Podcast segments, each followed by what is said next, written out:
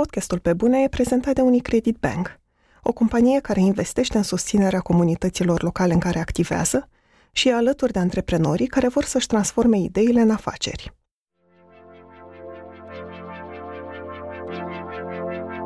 Îmi amintesc de când am început să fotografiez.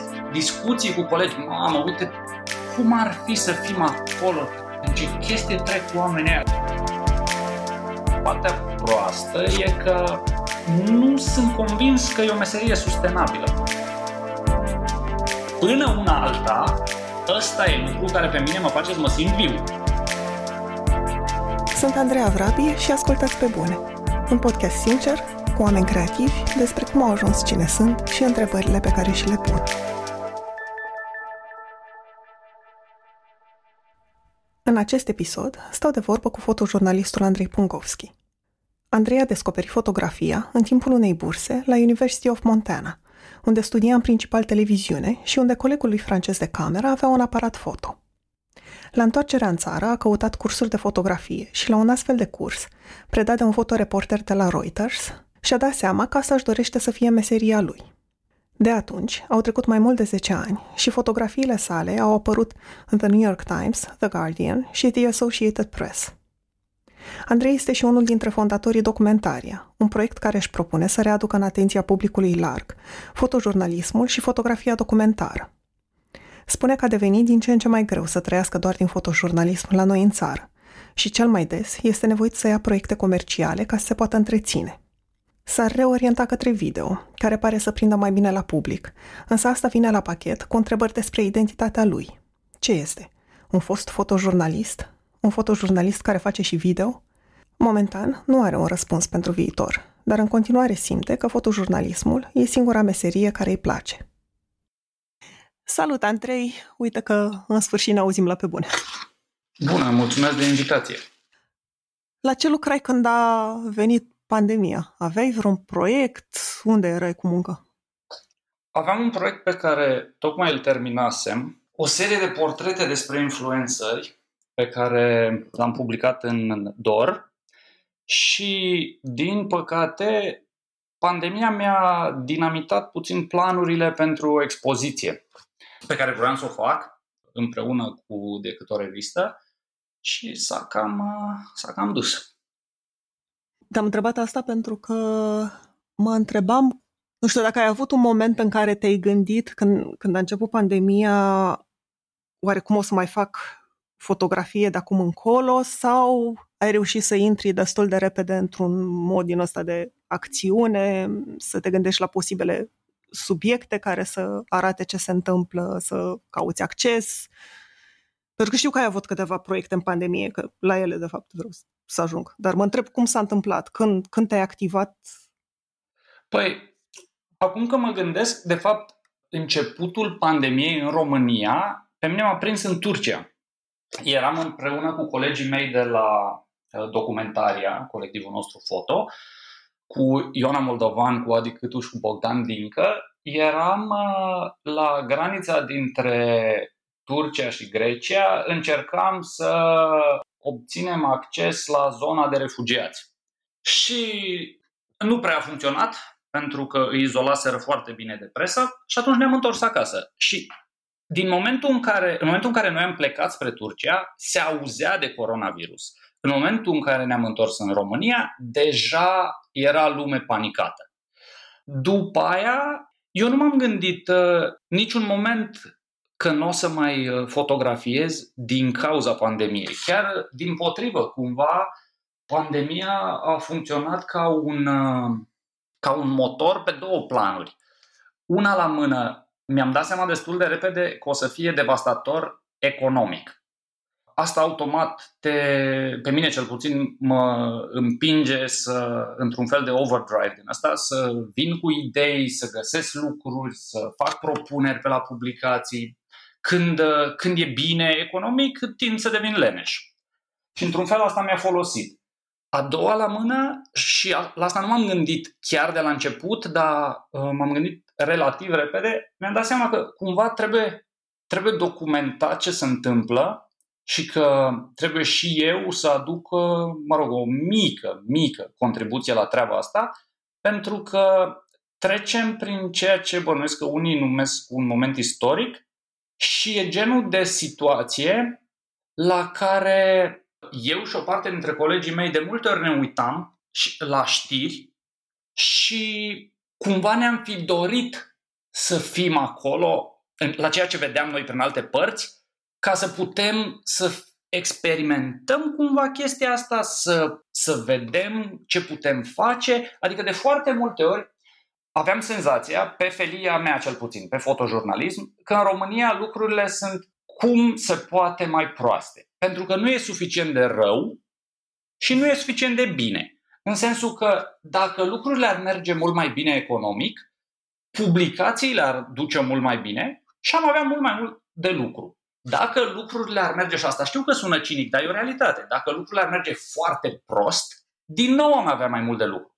Dar la noi e fix la mijloc și atunci de foarte multe ori îmi amintesc de când am început să fotografiez, discuții cu colegi, mamă, uite cum ar fi să fim acolo, prin ce chestie trec oamenii Adică, ok, știu că asta sună ca o lipsă de empatie, dar privită strict prin uh, optica asta a profesiei, îți dorești uneori să fii într-un loc unde se întâmplă niște chestii. Și atunci, uh, cu asta în minte, am zis, mă, totuși trebuie să, trebuie să încerc într-o formă sau alta să arăt un pic din ce se întâmplă la noi. Și a fost prima oară, cred, când m-am gândit că din ceea ce facem s-ar putea ca peste 10-20 de ani copiii de acum să înțeleagă niște lucruri. Sigur, asta pune și un pic de presiune. Începi să te gândești cum faci, ce alegi, ce e important, ce lași deoparte. Dar mă rog, astea sunt, uh, astea sunt discuții la care, care sunt foarte importante, dar în care de asemenea e foarte important să nu te blochezi, că după aia nu mai faci nimic. Și care au fost uh, primii pași, pentru că mi-amintesc de o serie de fotografii prin lunetă, așa se cheamă, ceamul de la mașină? Uh, da, cred că nu ăla a fost primul pas. Cred că prima, primul pas a fost să vin cu niște mici propuneri, proiecte din astea uh, de câteva zile, unde mă gândeam mai degrabă la uh, subiecte din astea pe care pot să le fac foarte repede pentru că m-am gândit că publicații de genul Agence France Press, cu care mai colaborez eu, sau, nu știu, Dor, Scena Nouă, poate și Libertatea, uh, ar putea să le, să le accepte mai ușor, pentru că sunt costuri mult mai mici. Și primul, primul pas a fost în starea de urgență, am făcut o serie de portrete despre uh, proprietarii de câini. Pentru că și eu am doi câini și în starea de urgență câinele devenise un fel de pașaport, așa știi? Unde, adică a trecut dintr-un soi de povară, hai mă, trebuie să-l scoși dimineața și seara, brusc, ce să vezi, pe stradă, oamenii cu câini nu erau opriți de poliție. Adică în toată starea de urgență, eu n-am fost oprit o singură dată de poliție când eram cu câinii la plimbare. În schimb, dacă ieșeam să fotografiez și eram în mașină, invariabil uh, opream și povesteam cu niște polițiști. Deci primul proiect a fost ăsta, primul proiect, e mult spus un proiect, e o idee. Și cam atât, nu e mare lucru. Era pur și simplu o chestie în asta din secțiunea supraviețuire. Hai să fac o idee micuță, haioasă și sper să pot să o dau. Și a funcționat. Uh, proiectul la care te referi tu, acolo deja începusem să mă gândesc un pic la ce... Acolo începusem cumva să, să încerc o interpretare a lucrurilor. Și mi-a venit această idee să fotografiez uh, orașul prin uh, geamul din spate al mașinii. Sigur, n-am inventat eu becul, cred că s-a făcut asta de sute de ori, dar mi s-a părut că în contextul ăsta redă puțin ideea asta de claustrofobie pe care o simțeam o parte dintre noi în starea de uh, urgență. Și în plus, pentru că noi eram cumva privilegiați, jurnaliștii, fotojurnaliștii cu atât mai mult, și puteam să ne plimbăm aici colo, m-am gândit să încerc, să încerc să văd cum arată inițial Bucureștiul, fotografiat prin, uh, prin geam. Pe lângă ideea de claustrofobie, era și un sentiment ăsta de siguranță, pentru că dacă fotografiam doar din mașină, nu mă expuneam și nu expuneam pe alții la, nu știu, respirația mea, dacă m-aș fi, adus, m-aș fi dus prea aproape. Iar fotoreportajul din Vatra Dornei, cum a apărut, cum a pornit? Cred că... Și de ce ai vrut să faci asta? Păi, din mai multe motive. Deja eram uh, la pasul la care mă gândeam ce să fac ca să documentez ceva și să las, să las ceva în urmă, cum ar veni. Știu că sună pretențios, dar până la urmă e prima oară când chiar am simțit treaba asta. Eu nu cred în asta cu salvat, uh, salvat lumea prin jurnalism, nici de cum. Dar cred că poate fi util să lași ceva pentru mai târziu. O adică, mă rog, o, da, un, un, un soi de mărturie. Chit că e puțin paradoxal acum în, uh, în lumea asta inundată de imagine. Dar, în același timp, cred că majoritatea imaginilor care ne inundă sunt făcute fără foarte multă intenție în spate sau cu altfel de intenție. Mă rog, uh, revenind la materialul ăsta, care este un, uh, un fotoreportaj despre o inițiativă a unor uh, oameni din Vatra Dornei, trei femei din Vatra Dornei, care acum locuiesc în Germania și Cehia, și care au folosit tehnologia ca să-și ajute orașul natal, Vatra Dornei, care întâmplător e și orașul meu natal, să-și ajute orașul în uh, lupta asta cu COVID-ul de la început, când spitalul nu era complet pregătit, uh, maternitatea, servici, celelalte servicii de urgență. Și atunci fetele astea au făcut o pagină de Facebook prin care au încercat să strângă bani și au și reușit. Și ce mi-a plăcut mie e că s-a, s-a transformat dintr-o inițiativă menită să strângă bani într-o chestie care a generat mult mai mult decât bani, adică a generat foarte multă empatie, s-au adunat uh, oameni din diverse categorii care au încercat să ajute. Adică pe lângă bani au fost croitorese, să înțelegem că nu erau croitorese profesioniste, femei care și-au oferit skillurile de a coase ca să facă măști din bumbac, pe care le-au împărțit după aia gratuit. Uh, au venit, uh, nu știu, oamenii de la Salvamont care duceau produse către oameni vulnerabili, produse la rândul lor donate de către afaceriștii locali, care s-au adăugat și ei cumva, s-au alăturat și ei cumva demersului. Bun, și eu am, uh, am aflat de subiectul ăsta întâmplător pe Facebook, pentru că am senzația că cineva mi-a, m-a adăugat la grupul de Facebook de la baza ideii, care se numește Împreună ajutăm Vatra Dorme. Și am văzut ce fac și mi s-a părut că avea foarte multe laturi cumva subiectul ăsta. Adică nu era un anumit tip de voluntariat. Au fost foarte multe eforturi de voluntariat în perioada asta, peste tot în România, dar majoritatea erau cumva uh, unidirecționale. Adică noi luăm niște măști și le ducem la copii. Uh, noi luăm mâncare și le ducem la bătrâni. Aici mi s-a părut că ce era fascinant era că se intersectau mult mai multe planuri. Și atunci am zis, hai să, hai să văd care e treaba. Și le-am scris uh, femeilor care se ocupau de treaba asta din uh, Germania și Cehia. Sunt două surori, Andreea și Adriana Frasin și o prietenă lor, Alexandra Țâmpău. Și după aia am plecat la, am plecat la Vatra Dornei să documentez materialul ăsta. Înainte să plec, l-am, uh, am trimis ideea materialului cumva la mai multe publicații, dar niciuna n-a acceptat. Adică nu li se păruse Adică nu-mi dau seama dacă nu li se păruse o idee bună sau dacă nu aveau bani la momentul respectiv, nu contează. Eu m-am dus să-l fac oricum pentru că mi s-a părut foarte interesant.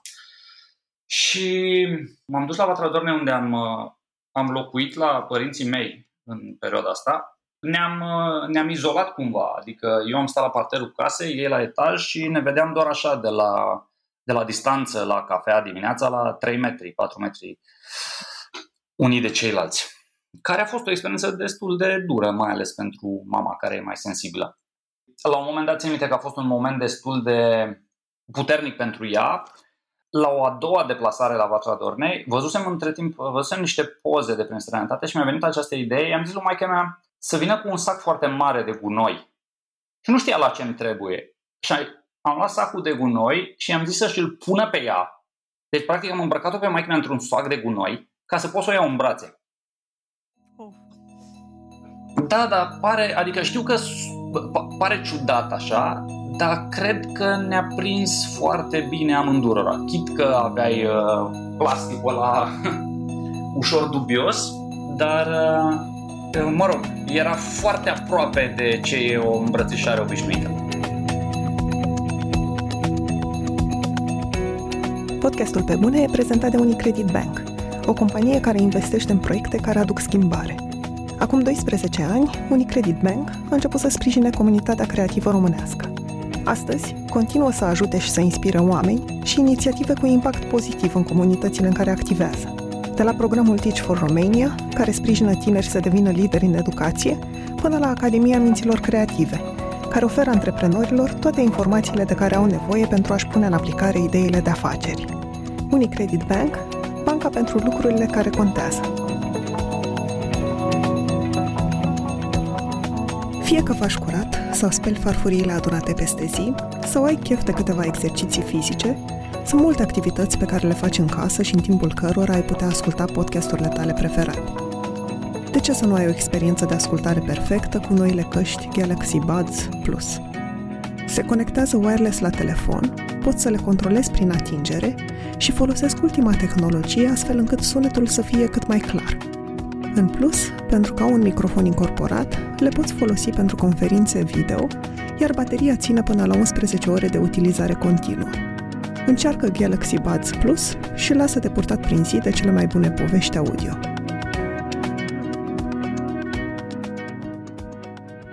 Vorbeai despre cele trei femei, trei tinere, de la care a pornit ideea, dar până la urmă ai avut acces și la personal medical, la oameni pe ambulanță. Cum ai obținut accesul ăsta? Pe două căi. La spital și, da, cred că la spital. Am obținut acces prin prieteni din copilărie care m-au pus în legătură cu managerul spitalului. Iar managerul spitalului mi-a zis foarte deschis că el nu are nimic de ascuns și am și înțeles de ce, pentru că am fost, nu știu, am făcut două sau trei vizite în spital să fotografiez și în mare mi s-a părut că oamenii aveau foarte multă empatie, grijă, mi-a plăcut foarte mult cum relaționau cu pacienții și atunci am înțeles de ce omul nu avea nimic de ascuns. Uh, cred că de multe ori la nivel local e mult mai ușor să obții acces pentru că oamenii nu au aceeași relație cu presa, cum ar avea în București, unde relația cu presa cred că e filtrată de anxietate mai degrabă. Adică în București, dacă cere acces, o să se gândească ce s-ar putea întâmpla rău, nu ce s-ar putea întâmpla uh, ok. Oricum e oraș mic, părinții mei uh, au fost profesori în orașul ăla, toată lumea știe pe toată lumea, e mult, uh, cum să zic, uh, în București de multe ori... Personal. Da, și în, în București de multe ori când zici că ești uh, jurnalist sau fotojurnalist, mai ales uh, de către oficiali, ești văzut ca o amenințare. Aici mă vedeau ca pe un uh, uh, concetățean, să zicem. Și am, mi-a plăcut treaba asta. Iar la ambulanță, spre exemplu, acolo am mers cumva pe calea oficială. Adică am, am vorbit cu purtătorul de cuvânt de la Centrul de Comunicare Strategică, care m-a pus în legătură cu reprezentantul lor din Suceava, care m-a pus în legătură cu purtătorul de cuvânt de la Serviciul de Ambulanță Suceava. Și tot firul ăsta oficial, cumva, ca eu să pot să urmăresc și să fotografiez o asistentă de pe ambulanța din Vatra Dornei, uh, Mihaela Niculițel, care a făcut o treabă fantastică acolo. Până la urmă, o chestie exclusiv pozitivă, știi? Dar recunosc că tot traseul ăsta oficial, deși a fost uh, alambicat, a fost fără probleme, adică n-au fost obstacole. Din nou, uneori ai noroc și oamenii chiar înțeleg ce vrei să faci. Nu se întâmplă foarte des. Nici nu sunt sigur că au înțeles. Adică fie, fie au înțeles, fie li s-a părut că nu există o miză. Indiferent care a fost cazul, până la urmă rezultatul a fost ok. Cumva legat de asta, voiam să te întreb de obicei când contactezi oameni, pentru că vrei să-i fotografiezi sau, mă rog, să le ceri acordul să fotografiezi ceva ce ține de ei, cât de mult le explici ce faci, care e intenția, ce te interesează? Eu încerc să le explic cât mai mult. Adică uh, speranța mea e ca ei să înțeleagă exact ce vreau să fac. Asta în, uh, în cea mai mare parte a cazurilor. Zic asta pentru că am lucrat la un moment dat la un material unde nu eram de acord sau să zicem că nu, nu făcea deosebită plăcere să fiu lângă niște oameni cu care nu eram deloc de acord. Era un material despre religie în Serbia și trebuia să fotografiez de la organizații de extremă dreapta care erau conectate cu religia până la preoți extrem de habotnici, până la uh, tot felul de personaje dubioase conectate cumva cu religia. Și de la materialul ăla am, am zis că o să încerc pe cât se poate în materialele mele care nu țin de news să nu mai fotografiez, să nu mai fac materiale despre subiecte controversate care nu îmi plac. Pentru că nu îmi place să fiu în postura aia. Și de atunci încoace, de fiecare dată când am fotografiat la un material, am fost 100% deschis. Adică explic oamenilor exact ce vreau să fac. Frica mea, și cred că e fondată, e că uneori, deși eu explic, din vari motive, oamenii nu au capacitatea să înțeleagă exact despre ce vorbesc eu și mai ales eventualele riscuri la care se expun acceptând să fie fotografiați de mine. Iar atunci îmi revine mie cumva responsabilitatea să am grijă, mai ales din selecția finală a fotografiilor, uh, să-i protejez. Pentru că ceea ce se întâmplă de multe ori când intri în viața oamenilor, se blurează cumva relația asta profesională, mai ales din partea oamenilor care n-au foarte multă expunere la mass media. Și atunci ei cumva te văd ca pe un prieten. Și atunci ei nu mai conștientizează că parte din lucrurile pe care le fac în fața aparatului foto ar putea să le provoace neplăceri destul de mari. Și eu nu sunt genul care să zic, a, ce bine, uite ce a făcut asta, l-am prins. Adică asta nu mă interesează, știi? Și atunci de multe ori sunt nevoit eu în procesul de editare. Prin editare înțeleg selecție și secvență cumva a fotografiilor la final. Sunt nevoit eu la final să-i protejez de ei înșiși. Mă întrebam tot, și asta e ultima întrebare despre Vatra Dornei, mă întrebam dacă ai vreo scenă sau un moment care n-a, n-a ajuns să fie o fotografie, o fotografie publicată mai degrabă și care a rămas cu tine. Sunt mai multe imagini care au rămas cu mine, uh, dar e una care e cumva controversată și ține de ce povesteam mai devreme. Eram la un moment dat într-un sat pe niște coclauri, pe niște dealuri, cu voluntarii care duceau mâncare și măști uh, oamenilor vulnerabili din sate. Aveau o listă de la primării de obicei și se plimbau pe la familiile vulnerabile, care înseamnă de obicei oameni foarte în vârstă singuri, să le ducă diverse uh, provizii.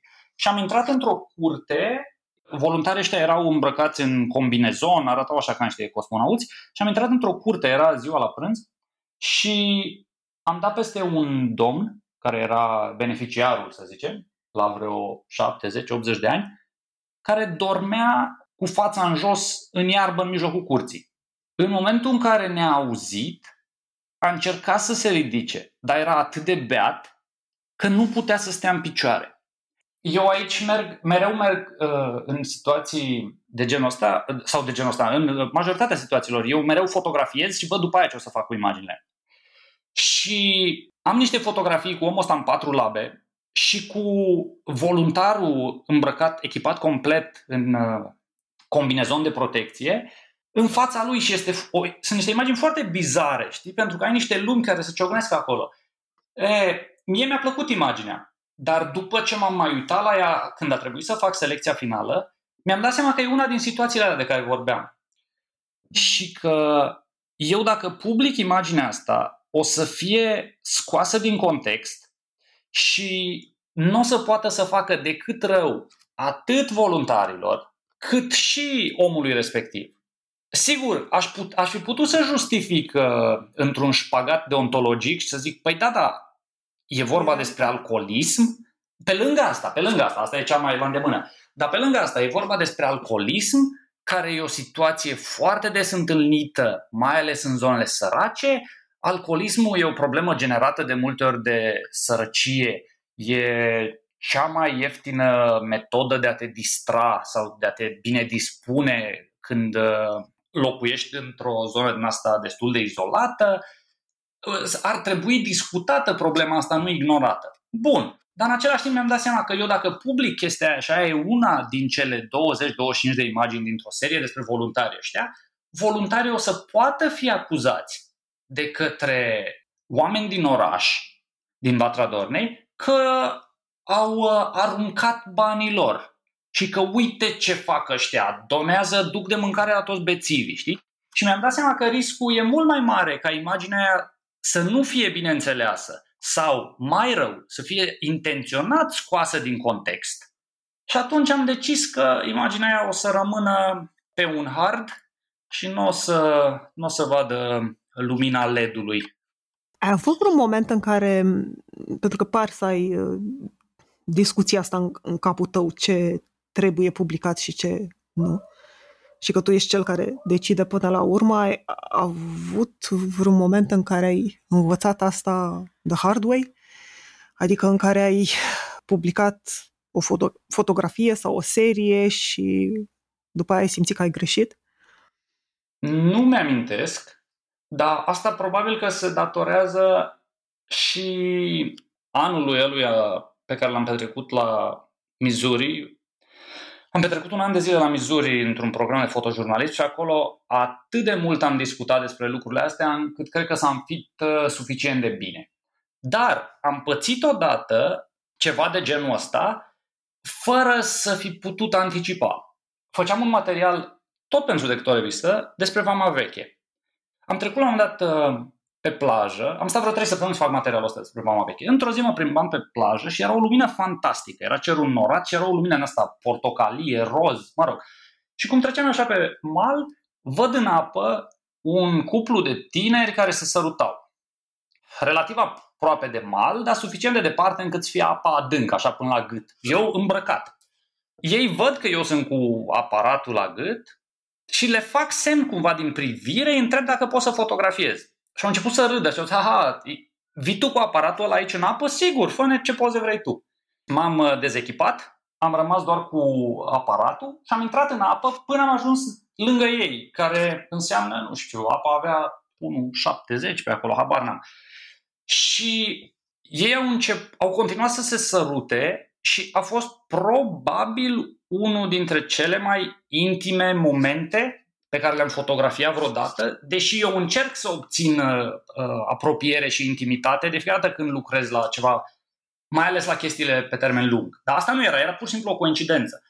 E, uh, din fotografiile alea am ales una pe care am publicat-o în decât o revistă și la mine pe blog.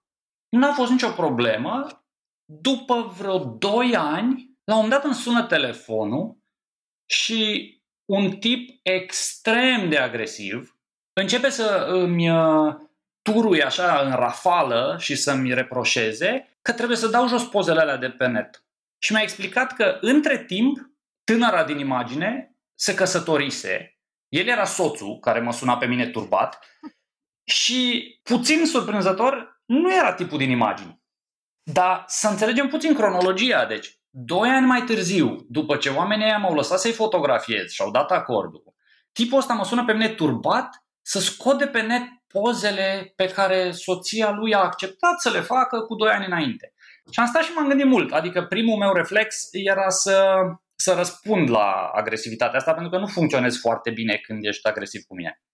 Și după aia am stat și m-am gândit și mi-am dat seama că, până la urmă, ok, chit că era una din imaginile mele preferate, prefer să fac mai puțin rău cu o fotografie, dacă se poate. Și atunci uh, am dat jos imaginile pentru că m-am gândit, ok, mie îmi place imaginea, e făcută în spațiu public, am acordul lor. Dar dacă toată chestia asta provoacă un scandal în casa lor, iar, până la urmă, asta cu interesul public, să fim serioși, nu se justifică. Ok, poți să o folosești, adică dacă vrei să te încordezi, da, poți să o folosești, că e un material despre forma veche, că tu arăți, că bla bla. Să fim serioși, nu, nu se justifică.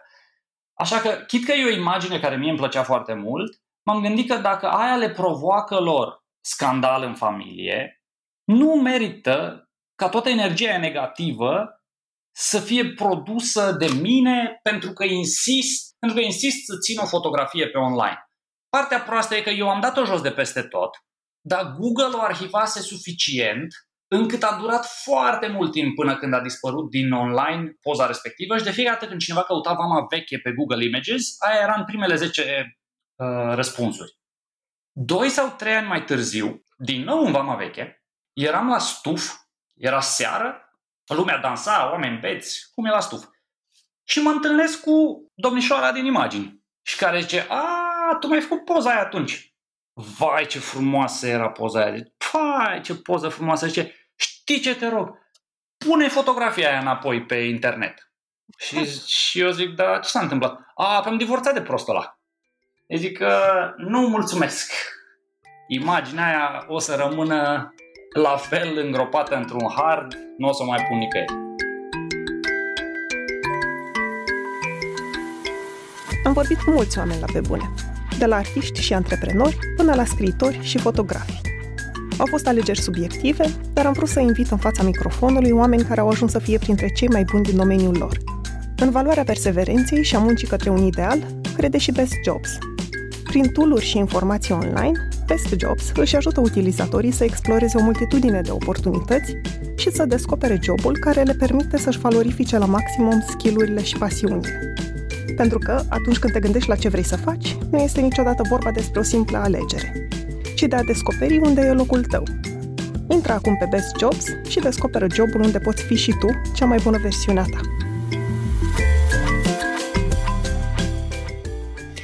Știu că tu ai descoperit uh, fotojurnalismul sau fotografia oarecum întâmplător, că ai făcut facultatea de jurnalism și științele comunicării și că erai la o bursă la Universitatea din Montana și ai văzut un, că colegul tău de cameră avea un aparat foto. Când ai decis că vrei să faci asta și ți-ai dat seama că îți place, nu știu, mă întreb dacă era și o imagine romantică a ce înseamnă să faci fotojurnalism. Să călătorești, să, nu știu, mergi în zone de război, să...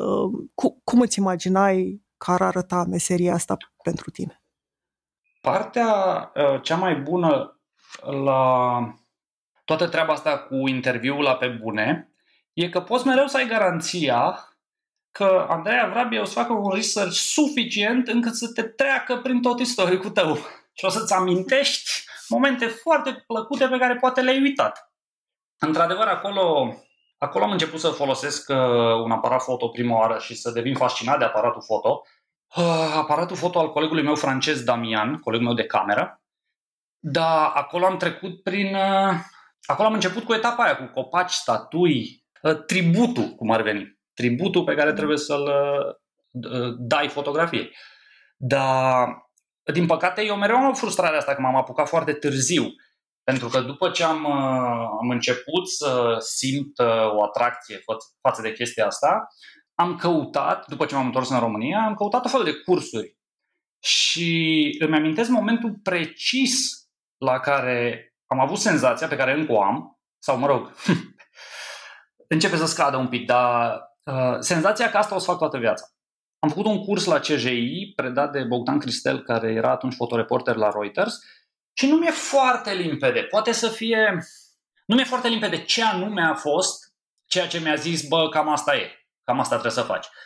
În primul rând, e singura chestie care nu mi s-a părut un job și care mă surprindea, pentru că îmi dădeam seama că oricâte ore aș face treaba aia, nu mi se pare o povară, ci din potrivă mă încarcă de energie. Și ăla e un, un moment bun. Dar, într-adevăr, toată imaginea pe care Bogdan o proiecta când venea la curs, fotograf, aparatură, avea o aură din asta de aș vrea și eu să fiu ca băiatul ăsta. Și ăla a fost momentul în care m-am hotărât și după aia am început să caut și mai multe cursuri, bursă în America, nu știu ce. Dar ăla a fost foarte, foarte clar momentul în care eu mi-am dat seama că aia e de făcut. Momentul, ă, motivul pentru care zic că acum începe să se șubrezească un pic uh, senzația asta e că nu știu dacă o să pot să supraviețuiesc financiar cu meseria asta, pentru că Uh, până acum am povestit despre lucruri ușor uh, romantice, așa, părțile frumoase ale meseriei. Partea proastă e că nu sunt convins că e o meserie sustenabilă. Și mă refer, nu mă refer la fotografie, mă refer la fotojurnalism. Pentru că la modul realist, cel puțin la noi în țară, nu prea se poate trăi din fotojurnalism. Adică sunt foarte puțini uh, fotojurnaliști angajați cu salariu. Sunt fotografii care lucrează pentru agențiile străine în România, fotografii de la două agenții românești, dacă nu mă înșel, și câțiva fotografi de la ziare. Tot mai puțini.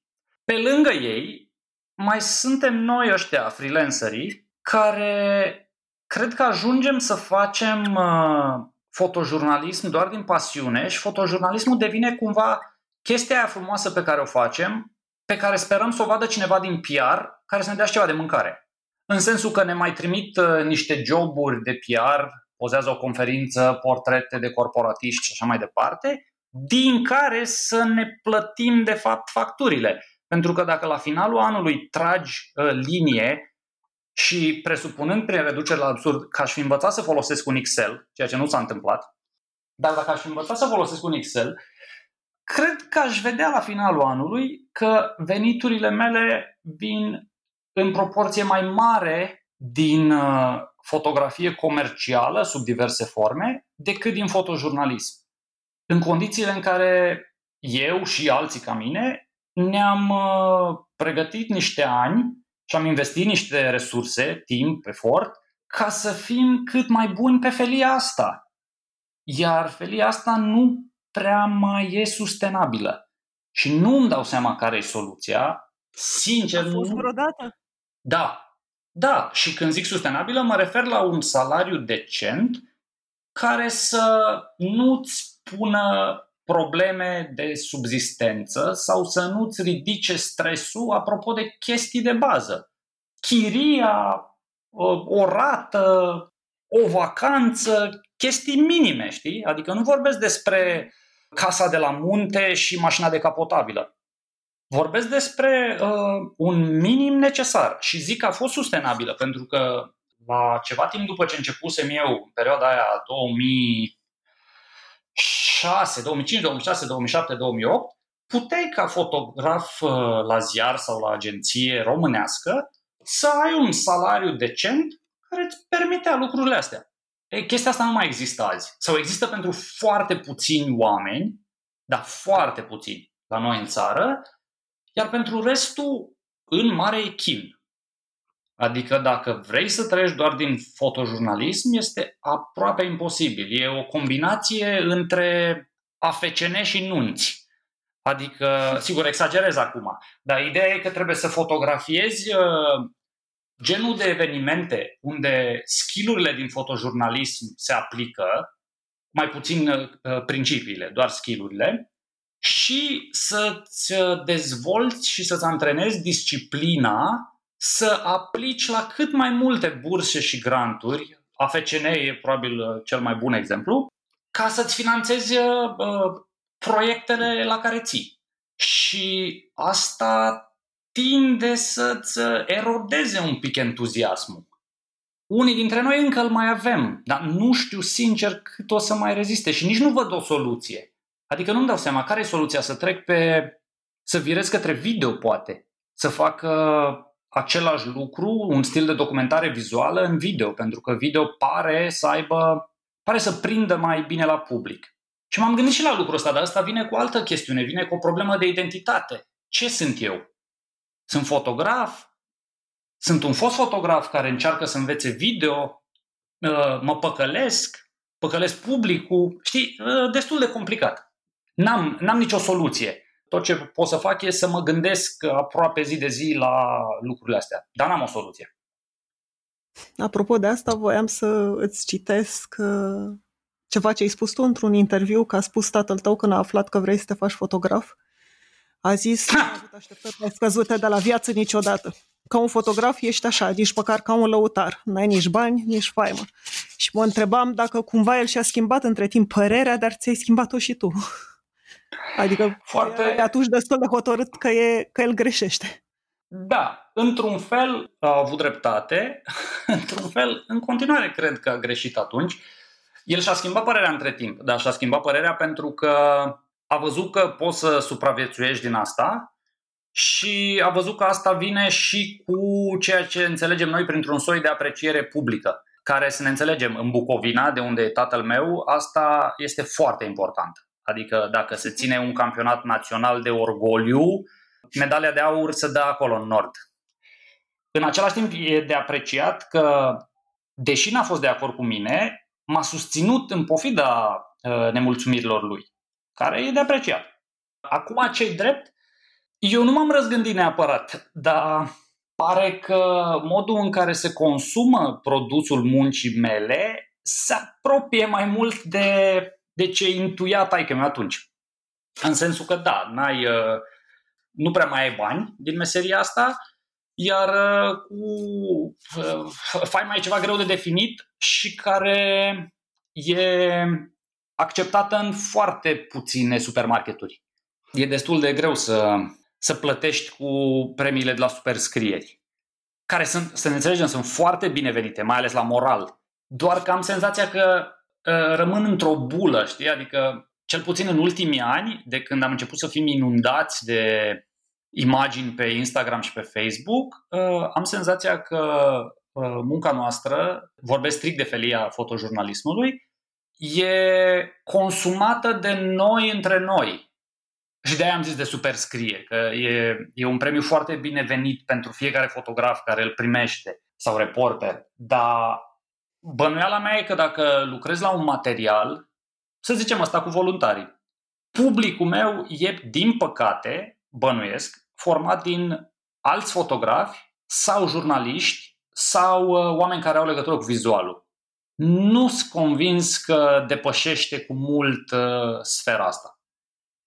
Cumva asta voiam și eu să te întreb, că dincolo de, o problem, de a fi o problemă de bani, dacă problema e cumva și că observi că fotojurnalismul nu are impactul dorit. Nu, n-am, din păcate nu pot să cuantific impactul. Dar așa pare, adică nu știu exact cum să le evaluez. Îl evaluez în like-uri pe Facebook, în like-uri pe Instagram, telefoane, mesaje pe care le-aș primi. Nu-mi dau seama cum să cuantific uh, impactul muncii mele. Dar uh, tind să cred că la modul în care se consumă azi imaginile, un material făcut de mine sau de altcineva din profesia asta, pe care eu îl consider valoros, tinde să rămână unul din cele 200 de scrolluri în sus sau în jos pe un telefon. Din păcate. Și atunci cum... Că ai, ai spus că începe să îți uh, scadă convingerea că o să faci asta toată viața. Cum... Nu. Adică nu, nu-mi scade convingerea neapărat că o să fac asta toată viața. Îmi scade convingerea că e sustenabil. Pentru că în același timp, știu că sună dubios, dar nu știu dacă pot să nu fac asta. Pentru că este de departe activitatea care mă face să mă simt cel mai viu. Și asta sunt sigur că un, uh, cineva care a studiat uh, neuroștiință poate să-mi explice că ține doar de dopamină și că un, un uh, psiholog bun o să-mi spună că e doar o chestie de autovalidare sau validare externă. E foarte posibil. Dar până una alta, ăsta e lucru care pe mine mă face să mă simt viu. Și atunci o să trebuie un efort susținut din partea modului în care se consumă fotografia de genul ăsta ca să mă facă să renunț. Uh, eu încerc cumva să văd ce alternative am uh, pentru uh, supraviețuire financiară.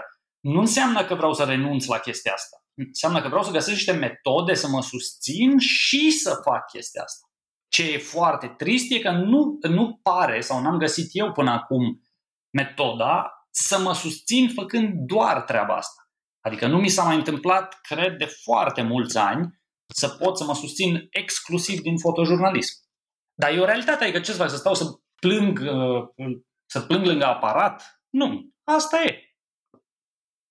Eu, nu știu, o realitate într-un fel, bine, poate e simțită mai acut de fotojurnaliști și cred că și de jurnaliști, de unii dintre noi, dar e o, o realitate care există și pentru ilustratori, de exemplu, care trebuie să ia proiecte comerciale ca să ajungă să-și facă proiectele personale. Sună foarte frumos. Fiecare dată când se întâmplă asta sau aud asta în zona artistică, mă întreb cum mai găsești energie și motivație Adică nu motivație, mai de, doar energie ca să duci la capăt proiectele personale. Adică ai observat că ți este mai greu să te împingi pe tine atunci când doar de tine depinde să faci un proiect, tocmai pentru că toată energia ta s-a dus spre, nu știu, a avea ce să mănânci sau a avea bani de...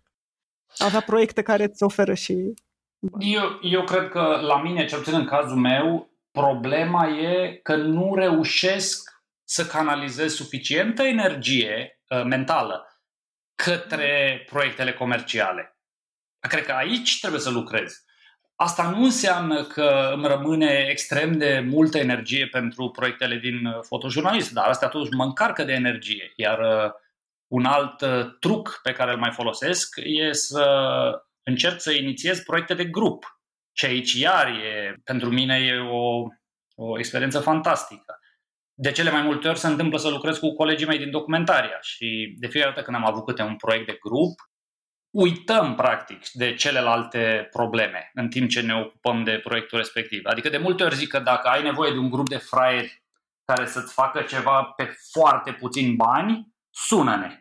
Știi că dacă, dacă ne atrage subiectul, energia pe care ne-o luăm unii de la ceilalți în timp ce ne ocupăm de proiectul respectiv nu prea se compară cu nimic. Sigur, mai ajută și astea, podcasturi și uh, toate poveștile astea inspiraționale despre utilitatea și farmecul uh, jurnalismului, de care, sincer, mă întreb dacă nu cumva sunt uh, mai mult dăunătoare decât benefice, știi? Pentru că îți setează niște standarde apropo de valorile profesionale care, prin contrast, fac ca toate celelalte lucruri de rahat pe care trebuie să le faci ca să faci bani să nu prea îți mai uh, consume la fel de multă atenție. Și cred că asta e o problemă. Uh, cred că e important să-mi amintesc uh, din când în când că meseria pe care o am eu e o meserie fără de care lumea ar putea să supraviețuiască foarte bine. Adică e bine din când în când să mă uit în oglindă și să-mi dau seama că totuși e așa o meserie ca multe altele, nici pe departe uh, vreun centru al unui univers oricât de mic. E bine să mai, să mai stăm în banca noastră. De acord, e foarte bine să fim cu picioarele pe pământ și, nu știu, să ne păstrăm un soi de modestie, dar mă întrebam și dacă Că mi se pare că trebuie să existe o, o balanță între partea asta de modestie și de a-ți da seama că lumea merge înainte și fără tine și fără ce faci tu, dar și o parte de idealism și de autoresponsabilizare, adică să simți sau să-ți dorești ca prin munca ta să ai un efect. Și mă întrebam despre partea asta la tine. Adică în, în zilele bune, în care îți spui că până la urmă merită, care e motivul ăla? Care e valoarea aia? Sau păi, valoarea meseriei tale pe care o vezi și... În mare sunt două. În primul rând e o chestie foarte egoistă, de care ți-am vorbit mai devreme, că uh, îmi place procesul. Adică îmi dă foarte multă satisfacție și energie să fac treaba asta. Iar apropo de un ideal, eu nu mă duc foarte departe. Adică cu orice material sau imagine, dar eu nu prea cred în single image, știi, în puterea unei imagini. Mi se pare că proiectele sunt mai eficiente. Dar uh, la orice proiect sau orice imagine pe care o pun în public, singura mea speranță e că cineva care vede treaba aia cade puțin pe gânduri. Asta e suficient. Dacă am obținut treaba asta, eu mi-am făcut uh, meseria eu mi-am atins scopul. Acum, sigur, dacă se întâmplă ca lucrurile să meargă mai departe și, nu știu, cineva să ajute pe altcineva pentru că a văzut imaginile, sigur că da, e binevenit. Dar eu nu mă îmbăt cu apă rece, adică eu sunt mulțumit dacă cineva care a văzut uh, ceva ce am făcut eu cade puțin pe gânduri. Atunci e, eu sunt mulțumit, e suficient. Mulțumesc că ne-ați ascultat! Pentru mai multe episoade, mergeți pe SoundCloud, iTunes, Spotify sau în orice aplicație de podcast folosiți. Pe bune este un podcast produs de Dor, editor de sonet e Horia Baldea, tema muzicală e compusă de Alex Turcu, asistent de producție e Alina Șincu. Nu uitați, dacă v-a plăcut episodul, dați-l mai departe, ca pe bune să ajungă în căștile cât mai multor oameni.